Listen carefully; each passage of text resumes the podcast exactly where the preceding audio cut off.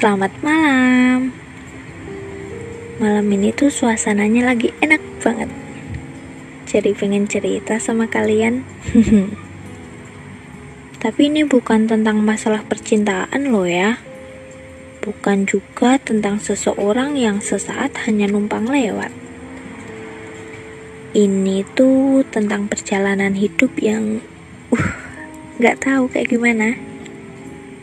Ini tentang kita yang sedang melewati masa yang gak tahu juga namanya masa apa. Sering stres, gak bisa tidur, sering banget nangis. Perlahan satu persatu teman kita hilang. Orang-orang mulai sibuk dengan dunianya masing-masing. Bahkan untuk sekedar bertemu pun sekarang hanya jadi wacana. Apa iya hidup memang sejatinya datang dan pergi, meninggalkan dan ditinggalkan? Hmm, sebenarnya sih yang buat kita bertahan, yang buat kita kuat, ya diri kita sendiri, bukan orang lain.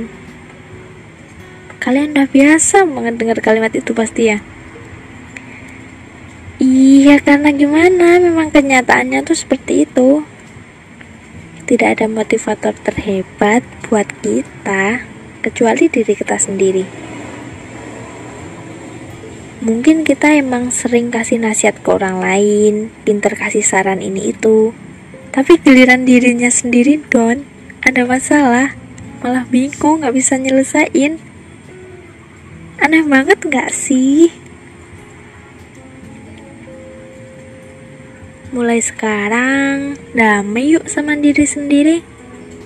Mengikhlaskan yang sudah meninggalkan, mensyukuri apa yang ada, mendoakan yang sedang kita harapkan, dan harus tetap berjuang.